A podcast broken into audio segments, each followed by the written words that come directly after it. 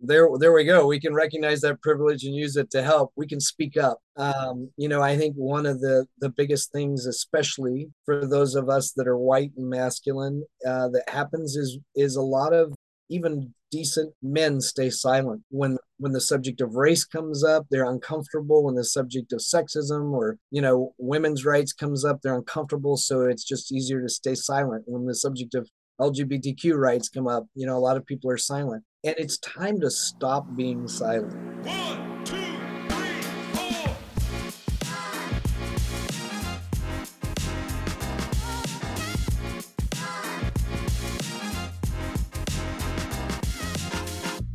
Hello, and welcome to Tom Meets Interesting People.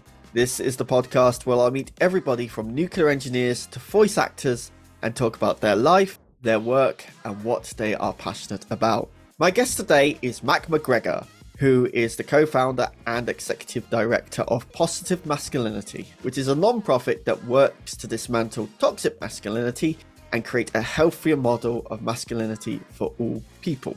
When he's not doing that, he's also an author, uh, and he's the author of Positive Masculinity Now, which is a number one bestseller in five different categories. And that book takes a deep dive into gender expectations, socialization, and messaging. And in addition to that, how do you find the time, Mac? Uh, he's also held positions on multiple state and city level councils where he develops policies and training around dealing with the transgender community and all around making the world a slightly better place. I think you sound like the perfect guest for this episode. Welcome to the show, Mac. Thank you, Tom. Glad to be with you. Let's kick off with the company that you co-founded. Tell me about Positive Masculinity and how did this company come to be?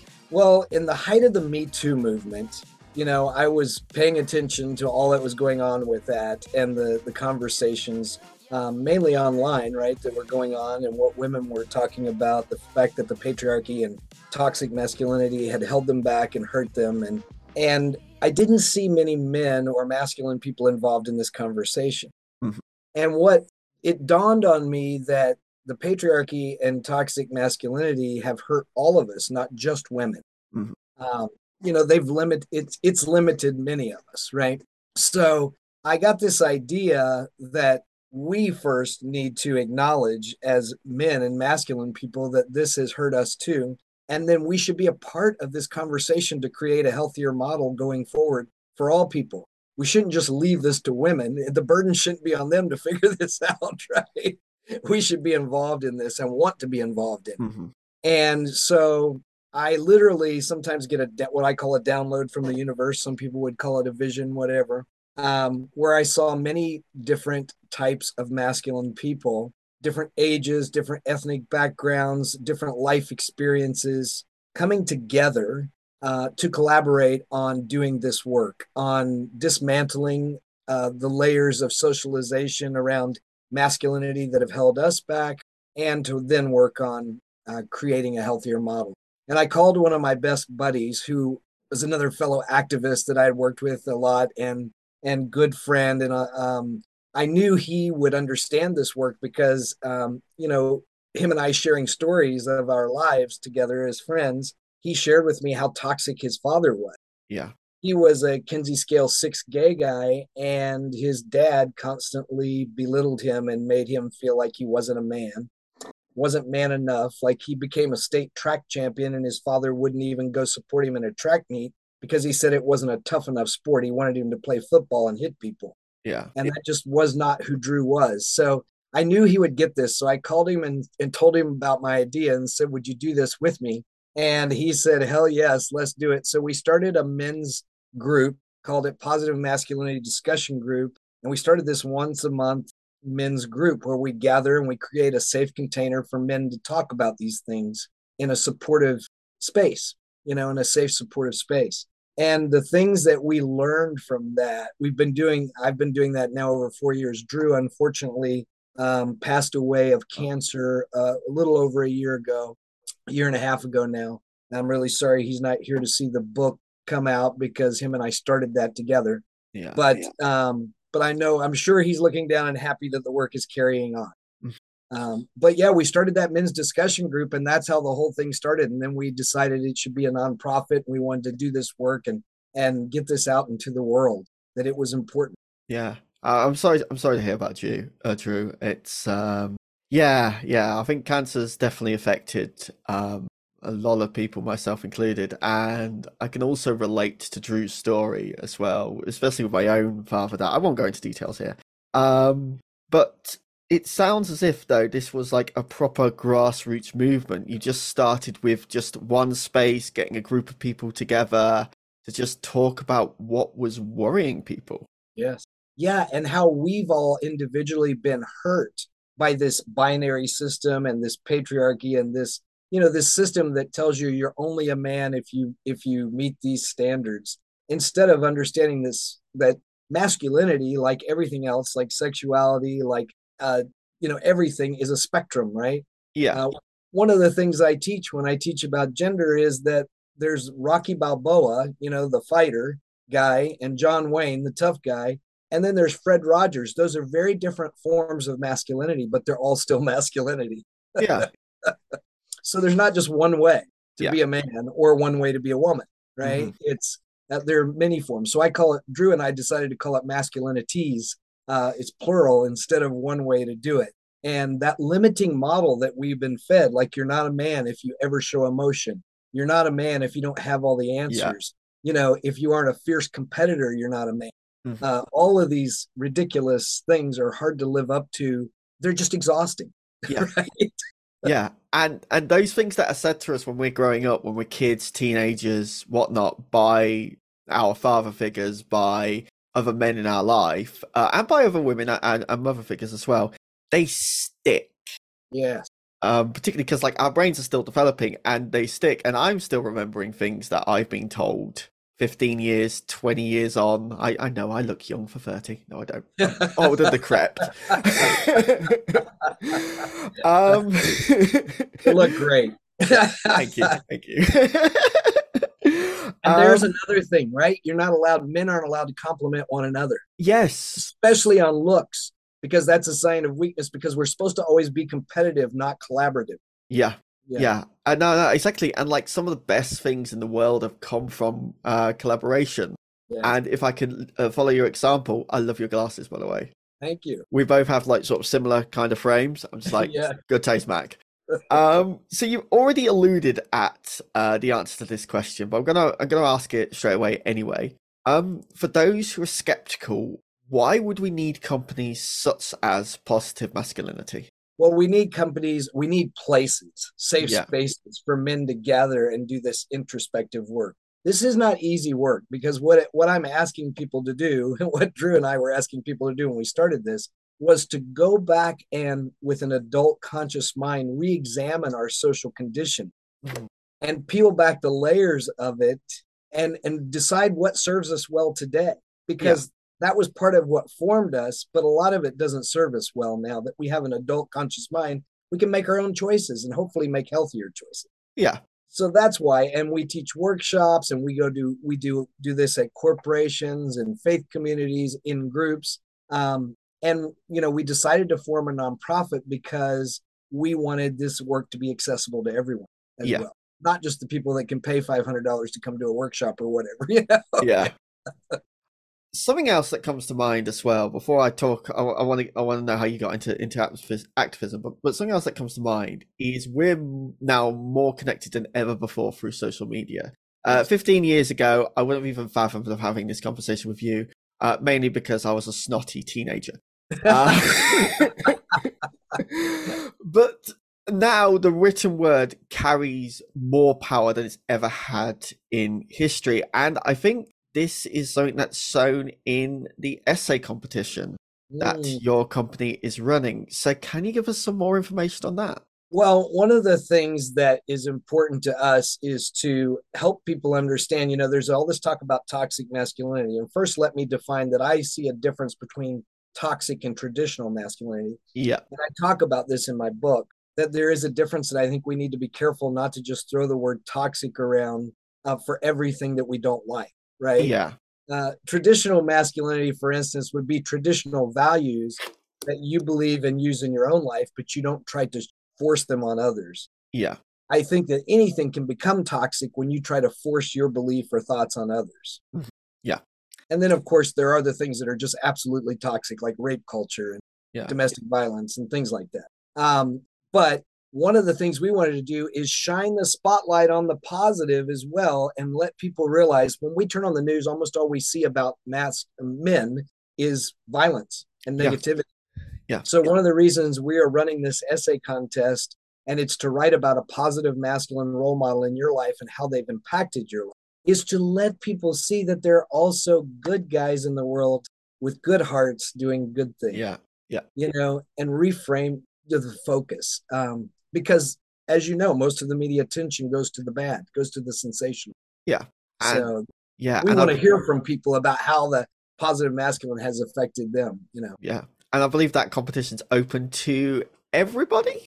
Am I right in thinking that? It is open to all genders. Yeah. Uh, and and it starts at I think 11 years old and up. So you have to be at least 11. We have different age categories for it, of course, and different word counts for the age categories. Yeah. That the essay has to be, and it actually opens for you to register in October 1st. All right, epic. Um, and this podcast is going to go out not too long before that next week. So it's, uh, yeah, just in time. Look at that. I can actually do something that's competent. um, but this essay competition sounds like a great start for somebody who wants to get into activism, who wants to make a change. But how did you get into activism? Well, you know, I was uh, born in the Bible Belt in the United States. Um, went to a Southern Baptist high school and college, and uh, most I've mostly recovered. but at four years old, so I was my, my first test in life. Uh, when you're born in the hospital and somebody looks at you and they write, I call it the magic letter down on a piece of paper Yeah. And this magic letter follows you the rest of your life. The first test, I got an F. So I was assigned female at birth. Yeah. I had zero exposure to the LGBTQ community in my Southern Baptist world uh, in the South. And, you know, I mean, I was born in the 1960s. So uh, there was there was no internet t- to find community. There was just it was not like it is today, where you know you said this amazing technology we can reach out and um, talk to people all over the world now. We couldn't do that then. Yeah. So it was very lonely, and and I knew at four years old that what they were telling me uh, about my gender role didn't fit me. Yeah. So at four years old, I started changing my name to a masculine name, playing with other kids. I didn't know what to call it. In Yeah. fact, the word transgender wasn't even wasn't even there yet. Yeah. Uh, and of course, I had never met anybody that was you know out in in any way at that time. I just knew that my name didn't fit what, and you know, I didn't fit into what they wanted me to be. I didn't fit into put your little dress on and go to church and that kind of thing and act like a lady, whatever that means. Yeah. yeah. You know? So I started changing my name. Well, when you're born with an F, that can be cute for a little while. Uh, they call you a tomboy, and that can kind of be cute. And my papa and I, my mom had me at 16, so my grandparents helped raise me. And uh, my grandfather and I had a couple shows we watched every week.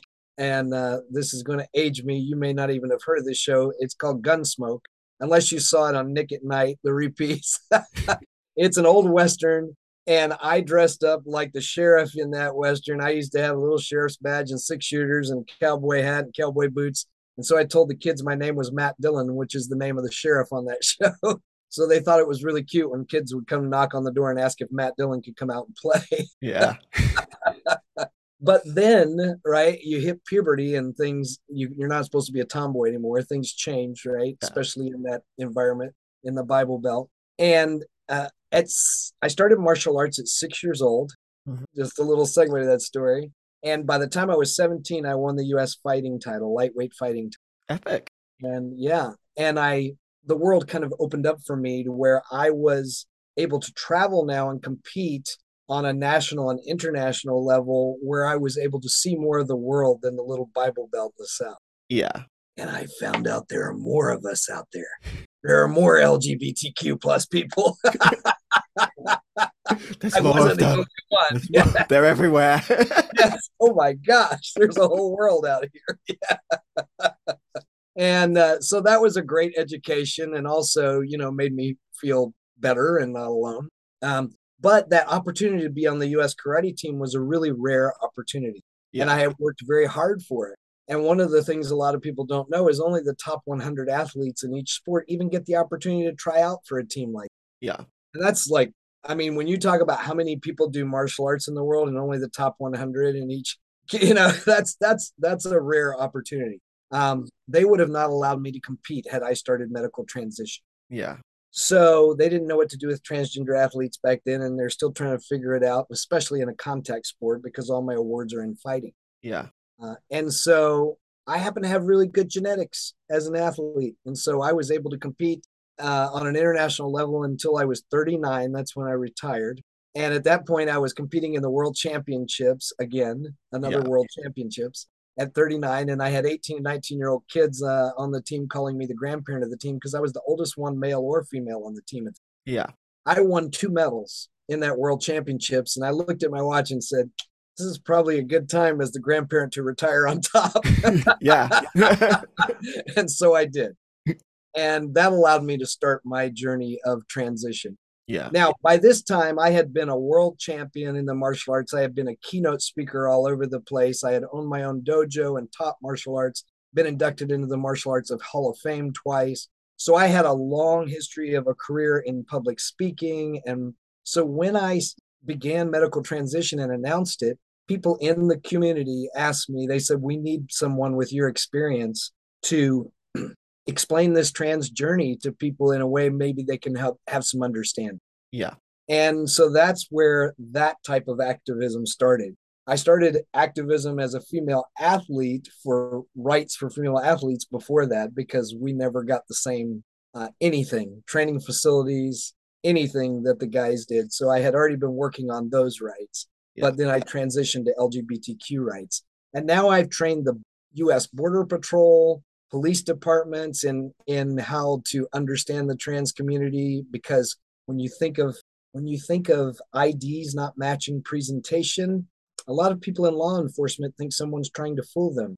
Yeah. They don't understand it's about access and you know it's a privilege to be able to have the access to get all your ids changed to have great medical care um, you know and so yeah it's complicated but i've been able to train people all over the world and taught now gender i mean literally in south from south africa to italy to all over. Yeah. Yeah. So that's what started me on this journey. And then you know diving into the socialization around gender I mean, that's just a part of the education around us having a better understanding that gender is a spectrum just like sexuality. Yeah, yeah, definitely. And I think if you look back at history as well, you can see that the I think I think it was around Victorian times where our culture really went along the lines of um here is the binary. There's men, there's women, this is what we have. Um, right. But if you look back, even even sort of um, pre-Victorian times, if you look back into the Bronze Age, if you go into ancient Greece or ancient Egypt, you can see that we're we're catching up with them in a way in in our modern society. We like to think that we're, we're really really good, but yeah, we're we're, catching up with them. Sure. Um, yeah. Well, and even the Native American community have have recognized two spirited people as shaman. Yeah, they call two spirited people for a long time because they realize that two spirited people, which is somebody who's experienced all of this gender spectrum, they have a broader view of the world, mm-hmm. right? I mean, I've experienced sexism now from three different sides. It's so interesting. Yeah. Because, of course, as a top female athlete and business owner, I experienced sexism. yeah. And then when I began transition for the first few years, you know, you're in this in between phase where people don't know where to put you and you experience how uncomfortable that makes people and and you get a whole different type of you know, reaction. And now on this side i've experienced a very different and unexpected um, part of sexism that i wish someone would have talked to me about but very few trans people talk trans masculine people talk about the things that you have to deal with on this side some of them are, are like people would say are privileged. Like if I walk into a restaurant and a woman's been there waiting for a table longer than me, they'll walk up to me right away yeah. and ask if I'm ready to be seated because they look at me as a middle aged businessman. Mm-hmm. Of course, there's some white privilege there too, right? Yeah. But yeah. on the other side of it, when I walk down the street in the evening, this is something nobody warned me at. I've spent my life teaching self defense for to protect people and a woman is walking alone, uh, she crosses the street because she looks at me and doesn't know if she's safe. Yeah. She doesn't know my story, but this is another side of it that you have to deal with as well. Yeah. Right. and, yeah. And I think like I saw a Twitter thread earlier today um, that was um, a man was asking a woman, how can we sort of help? Mm-hmm. Um, because um, and, and the woman uh, can't, I, am gonna have to try and find a Twitter thread now. You know what Twitter's like; it just loses threads. um, and she said 99.9% of men are decent, honest, fantastic people, but it's that 0.1% that sort of brings the fear. Mm. And is is that something that you've kind of seen, or is that something you kind of observed in, in your experience? Well, as someone, like I said, who's taught self defense all over the world, I mean, I've taught in women's shelters and women's prisons and uh, spent, you know, most of my life teaching uh, people how to be safe and protect themselves. Yeah. Um, the number one predator to women is men. And that's just a fact. Yeah. That is just a fact. Mm-hmm. And so, you know, that's where we have to we have to do better and good men need to speak up and and yeah. stand up, you know, and I think that's what will make a difference. Mm-hmm. Not just sitting in silence, but actually speaking up. You know, if we're secure in who we are, lifting women up is not going to hurt any. Exactly. Yeah. yeah. Like if one person is lifted up, we're all lifted up. That's right. And, But as soon as, and I'm going to quote Captain Picard here now because I am a nerd and I'm sad and I have no life. Um, actually, no, I shouldn't put myself down like that. That's a whole different discussion. But as soon as the rights of one person is squashed, that affects all of us irrevocably. Okay. We are all completely, um, completely affected with that. And I think also as as as men and and as women, uh, we all kind of wear masks in our life, don't we?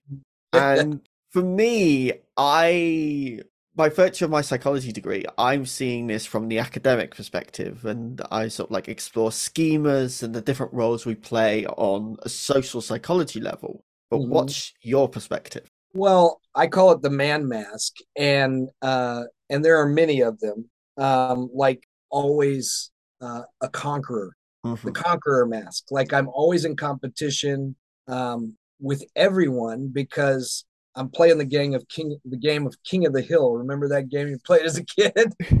in order to be successful, I have to tear other people down and always yeah. be the top, right? Which squashes collaboration, like we mentioned earlier. Um, and I think it's very limiting because, for one thing, I remember my aunt used to tell me all the time growing up, and when I was young, I didn't get what she meant. She said, "No one is an island." Yeah. For one thing, you know, we all need each other. We're pack animals. I mean, let's just break it down. Yeah. We're pack animals. Yeah. And so what that does is it's it's individualism gone rogue, right? And it also is scarcity mentality because it's telling us there's only so much success, so we have to fight everybody off to get ours. Mm-hmm.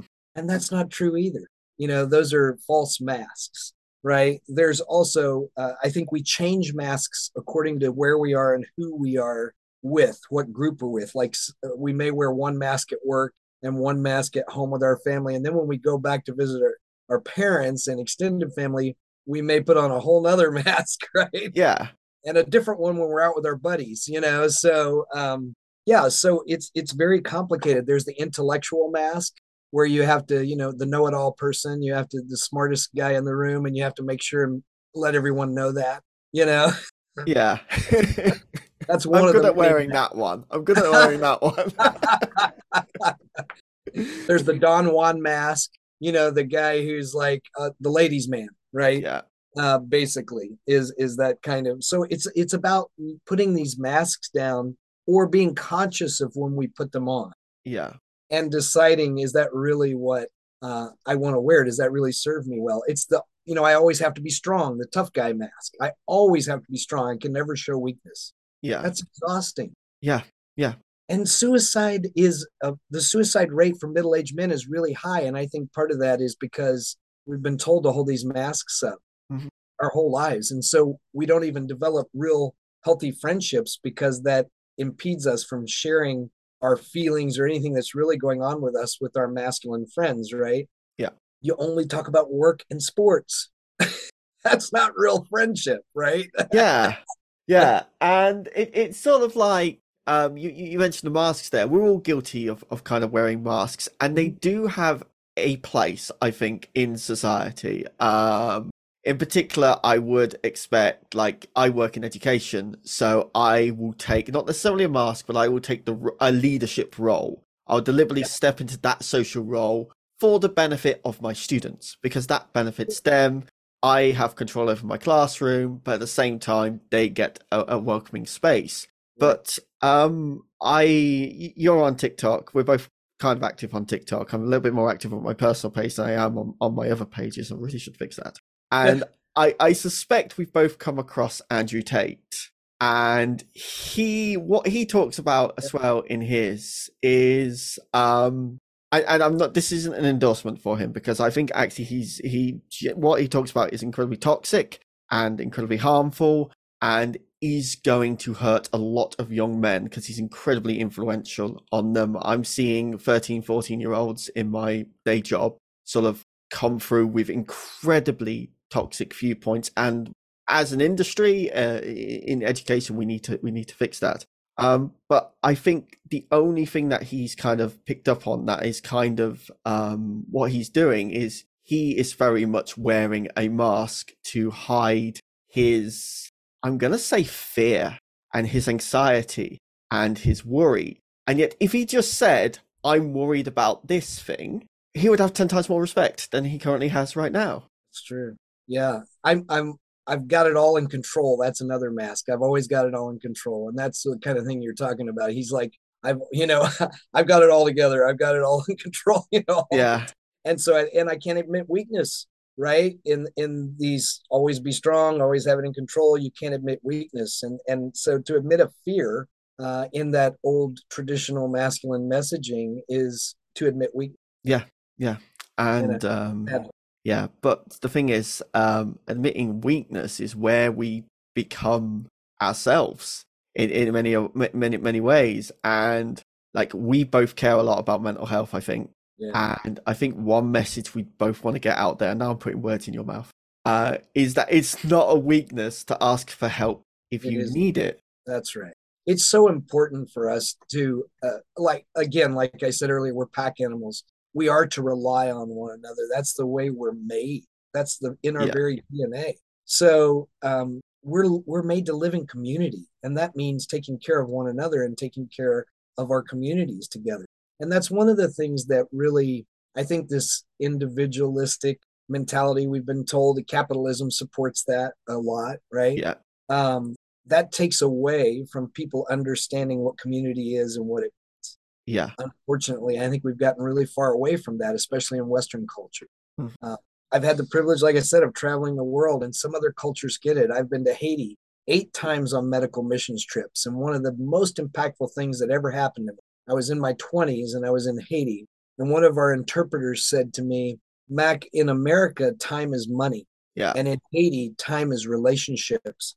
And he explained it this way. He said, in America, if you're on the way to work to make money and you see your neighbor broken down on the side of the road, you don't stop to help because you've got to go make make money. Yeah. In Haiti, in Haiti, we stop and take care of each other.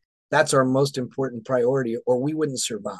Mm-hmm you know it's just and i that just hit me like a ton of bricks i've never yeah. forgotten and i said i don't want to be that kind of person even though i live in america that's not what i want to be yeah i want to be the person who helps my neighbors who helps my community you know yeah yeah and i'm noticing that shift as well in our in our culture and i think it started i, I am going to claim it started with the millennials but really it's properly started with gen x uh, gen z um, or gen z um, uh, for our American audiences.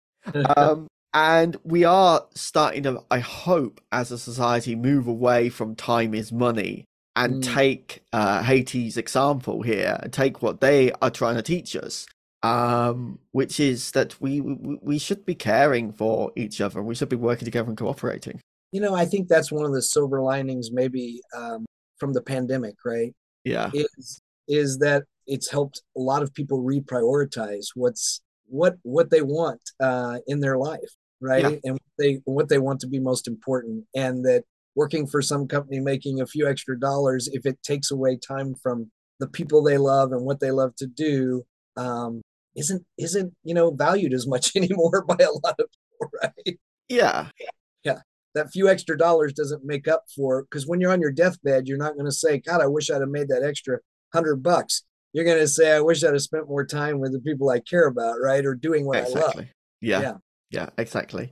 Um, you've also talked about um, actually we, we, just just in this episode we talked about traditional and toxic masculinity now i've ended up putting them um, before this. I put them kind of in the same umbrella. Mm. um, but can you just reiterate for us the difference between the two? Sure. So traditional values uh, for instance i'll use my grandfather as an example. He was such a wonderful mentor to me in many ways. Mm-hmm. um, you know he was a he taught me how to love the land how to build a garden how to fish. Um, he he taught me how to talk to anyone from the president of a company to a homeless person. He was just that kind of a guy. Um, he he was just fun he taught me all kinds of life lessons. So when we would go fishing you know he'd teach me about life lessons. Yeah. And uh, but he had some traditional values like he gave my grandmother an allowance each week to shop because she was a stay-at-home you know housewife. Um, now that is what i would call traditional values right? Yeah. It's not toxic to the world out there, right? Because he wasn't he do, he didn't insist that his friends do the same thing or tell everybody in the world that they should be doing the same thing. That's just the way he, you know, lived his life. And at that time, no one was having these type of conversations with him mm-hmm. about equity and women, you know, and all of that. You know, he didn't so so um, that's what I would call traditional. Now it can become toxic again if he tried to force that on other people. Yeah. Right. But over here, definite toxic masculinity is constantly putting women down, hmm. constantly um, feeling like women, LGBTQ people are less than and and not including them, hmm. you know, in things because you don't feel like they are worthy of it. People of color as well. It, you know, the patriarchy and toxic masculinity is a very um, it's also very steeped in racism because it's about the men in control, right? Yeah. Which have traditionally been the the older white guys with money, right? So that's the the the difference is one is like a traditional value that somebody just lives in themselves, and the other is something where you try to force it on people and cause harm to people. Mm-hmm. Yeah. Um, oh, I'm trying to think of a phrase now. Uh, it'll come to me when I'm editing, and I'll probably edit in or something. Um, but yeah, it, it it's kind of like let others live how they wish to be, uh, how they wish to live, and mind your own business. Um, perhaps, and maybe maybe we'd be better as a society if everyone just mind their own business. Um, well, yeah, uh, yeah, yeah, just a little bit, yeah. oh god, it sounds so aggressive, but at the same time, it's like that might bring peace a little bit, some some degree of peace. Well, you know, I think that boils down to not being. Uh, I think it boils down to what you spoke about earlier. It comes back down to fear, for one thing. Yeah. And not being afraid of someone who's different than. You. Yeah. You know, uh, we don't have to armor up because someone is different. In fact, how boring would it be if we were all the same? I mean, yeah. Really, yeah. You know, I love that I have such a wonderful, diverse group of friends. Uh, you know, it rich it enriches my world actually to get those different perspectives and views. Um, you know and and i think people just need to let go of the fear of somebody being a little different. That's not a threat and they're not trying to force yeah. you like i'm not trying to force everybody to be trans yeah. or, or or queer or you know like yeah. I mean live your life. I want you to be happy because that's actually what will be better for our communities.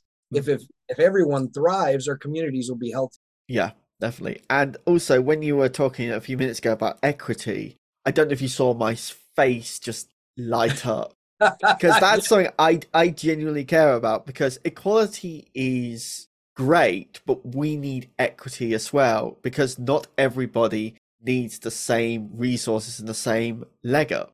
Like for instance, I am um, a white man, um, and I know that I can get into the rooms where decisions are made. Yes. I know that I could do that. But I also know some of my friends in, uh, let's say, the research group I was in in, in, in my university. Um, they, because they are black women, it'd be very difficult for them to get through without me helping them to kick the door down. So I don't need the extra support in that. Mm-hmm. But they need to have me use my equity to bash that door down. Yeah. And uh, yeah, do you want do you want to add anything to that that sort of statement? Well, it's about understanding our privilege, and you just yeah, I mean, you just gave a, a beautiful example. You know, even though I'm a transgender man, which is which being trans is in a you know a, a pretty a pretty extreme minority group, right? Yeah. Um, there are definitely a lot of obstacles around that. But I have white privilege, and before I transitioned, I had a good education and a, an established career. Mhm. That gives me a lot of privilege. Yeah. You know, even within the trans community. And I realize that. And if you try, if you understand your privilege, then you can understand how to use it to help others. But first, you have to admit that you have it. Yeah. Yeah. yeah. And like, I've definitely benefited from having a lot of shortcuts just as a white guy, just to be able to um, just get kind of what I need to get. Um, which kind of brings me on to the last question. We've already started um, asking this before we talk about your book. Um, how can we be better allies to everyone around us? Well, there, there we go. We can recognize that privilege and use it to help. We can speak up. Um, you know, I think one of the the biggest things, especially for those of us that are white and masculine, uh, that happens is is a lot of even decent men stay silent. When when the subject of race comes up they're uncomfortable. When the subject of sexism or you know women's rights comes up they're uncomfortable. So it's just easier to stay silent. When the subject of lgbtq rights come up you know a lot of people are silent. And it's time to stop being silent i think. Yeah. you know it's time for good people to stand up and and make some statements about it especially when they hear a conversation going on you know one of the things i work with in our group the guys in our group is there are ways to speak to someone who has made an off-color comment about something Yeah. without starting a fight Yeah. and this is something important to talk about in the masculine world right because if you confront a guy i mean guys can get really sometimes Yeah. you know, especially if they've had a couple beers, right, or something. Yeah. Right. And so it's how you do it. Um, it's the art of Aikido, I would say, which is redirecting. yeah.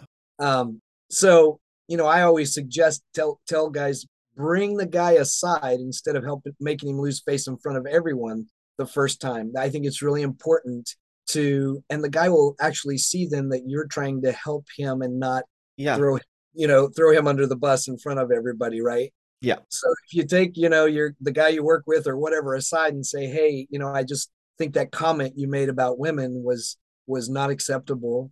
Don't you have women that you love in your life? I sure do. You know use yourself as an example and we need to be supportive Yeah. you know um that kind of a thing and just try that avenue you know and and i think if more good men spoke up things would change. Yeah, yeah, and I think also in like sort of um I'm trying to think of a sociological phrase for this, in kind of like the masculine world, respect means a lot. And that example you give there, taking them to one side so they don't lose face, that is an kind of an act of respect.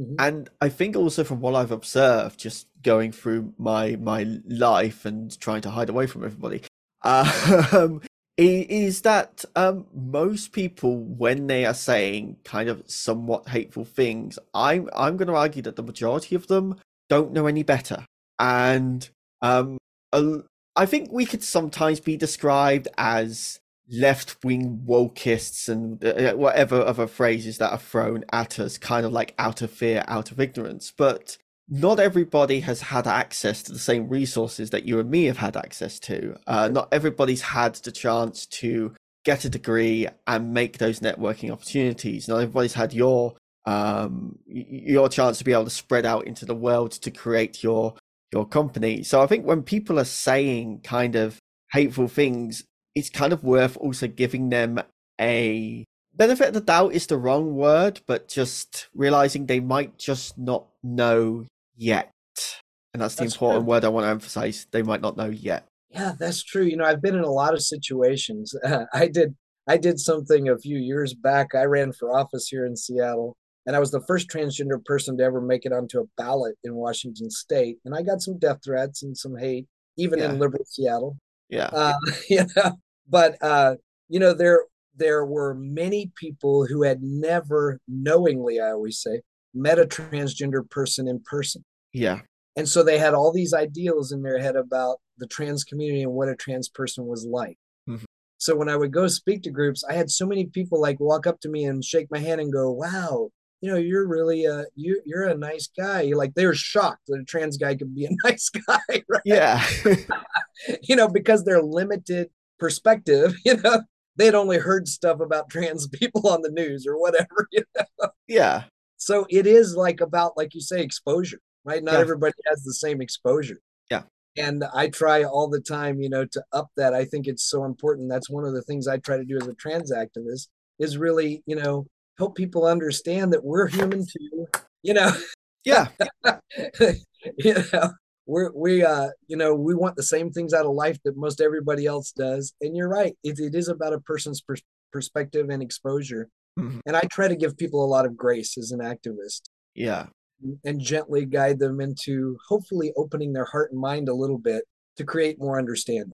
Yeah. And when you meet people halfway, Yeah. that goes a long way. And so much more than just sort of saying, if you don't believe in my cause, you're a bad person, which is what I have seen other activists do. But I'm so glad you don't do that. Um, which is I don't think absolutely that gets us to the I don't think that gets us to the goal.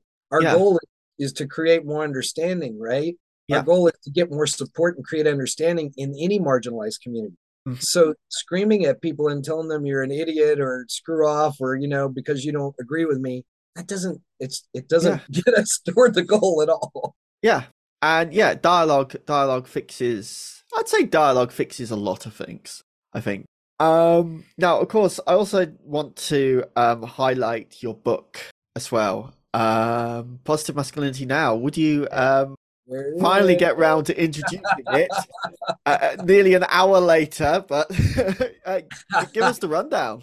Well, um, you know, this book is is actually for everyone. Uh, since even though it has the title masculinity in it, it's about our socialization and conditioning around gender Yeah.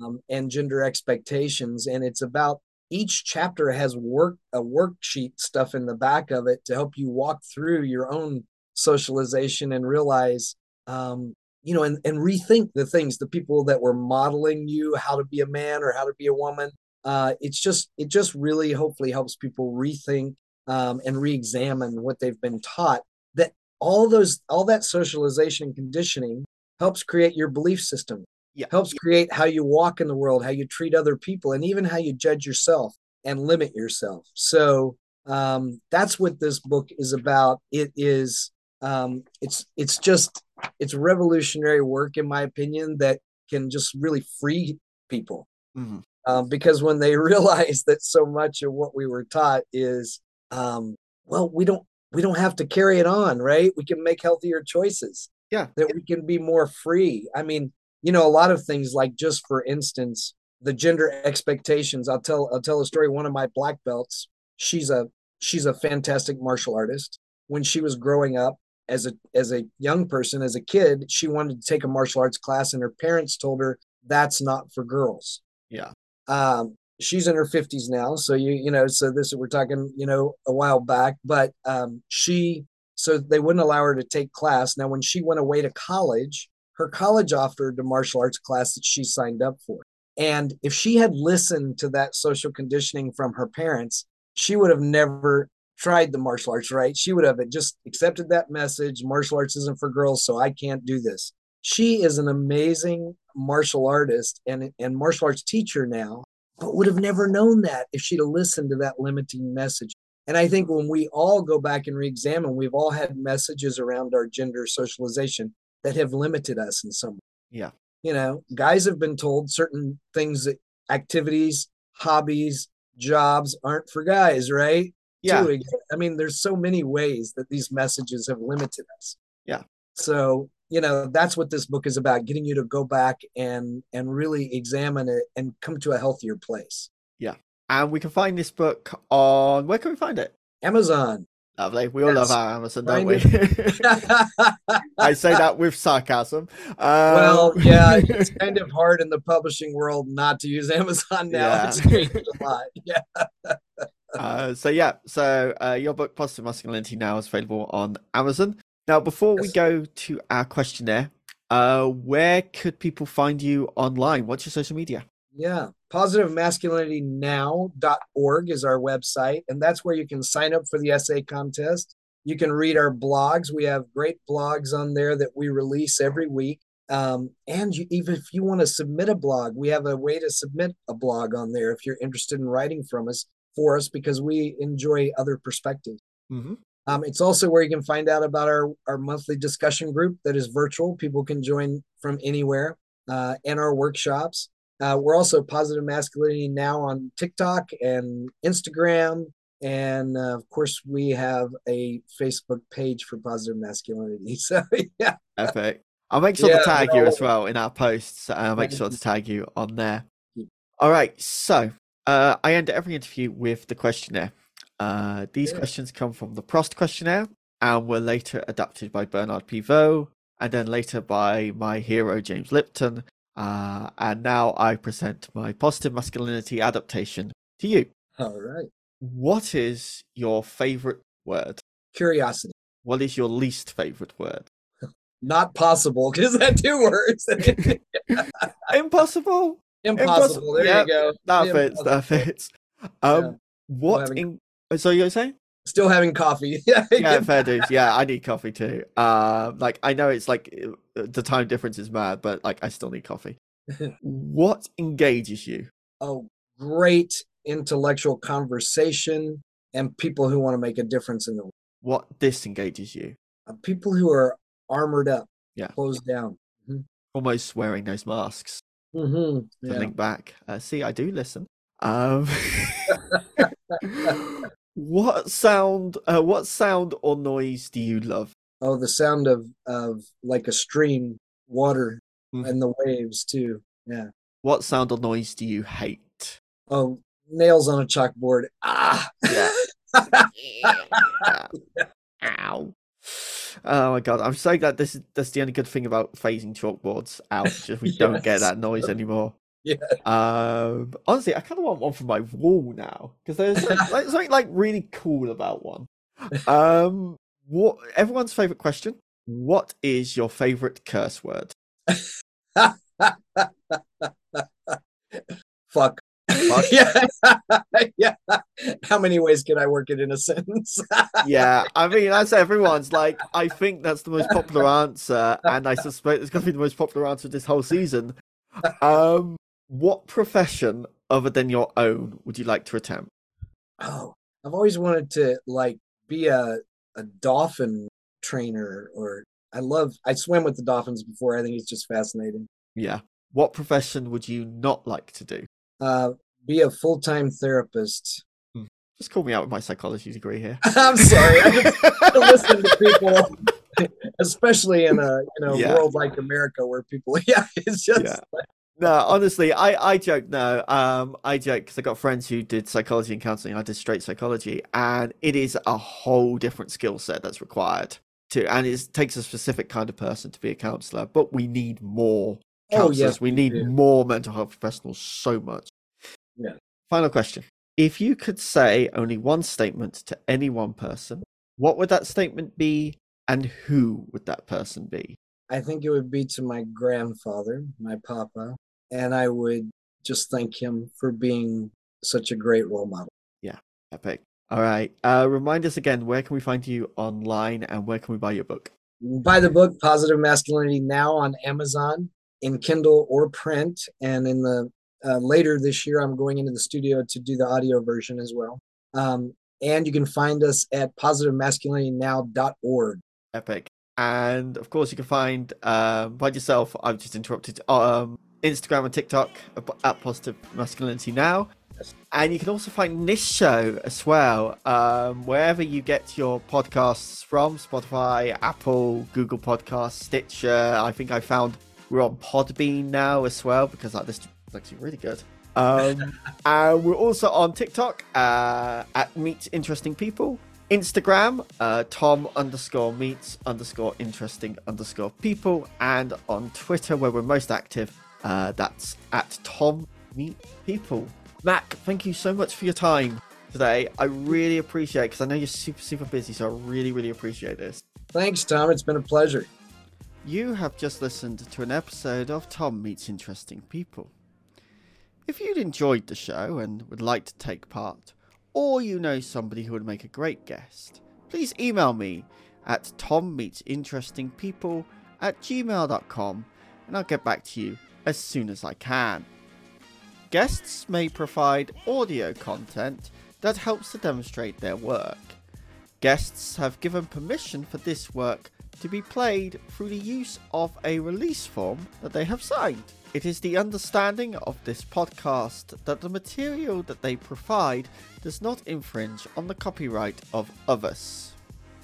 All other rights reserved. Copyright 2022.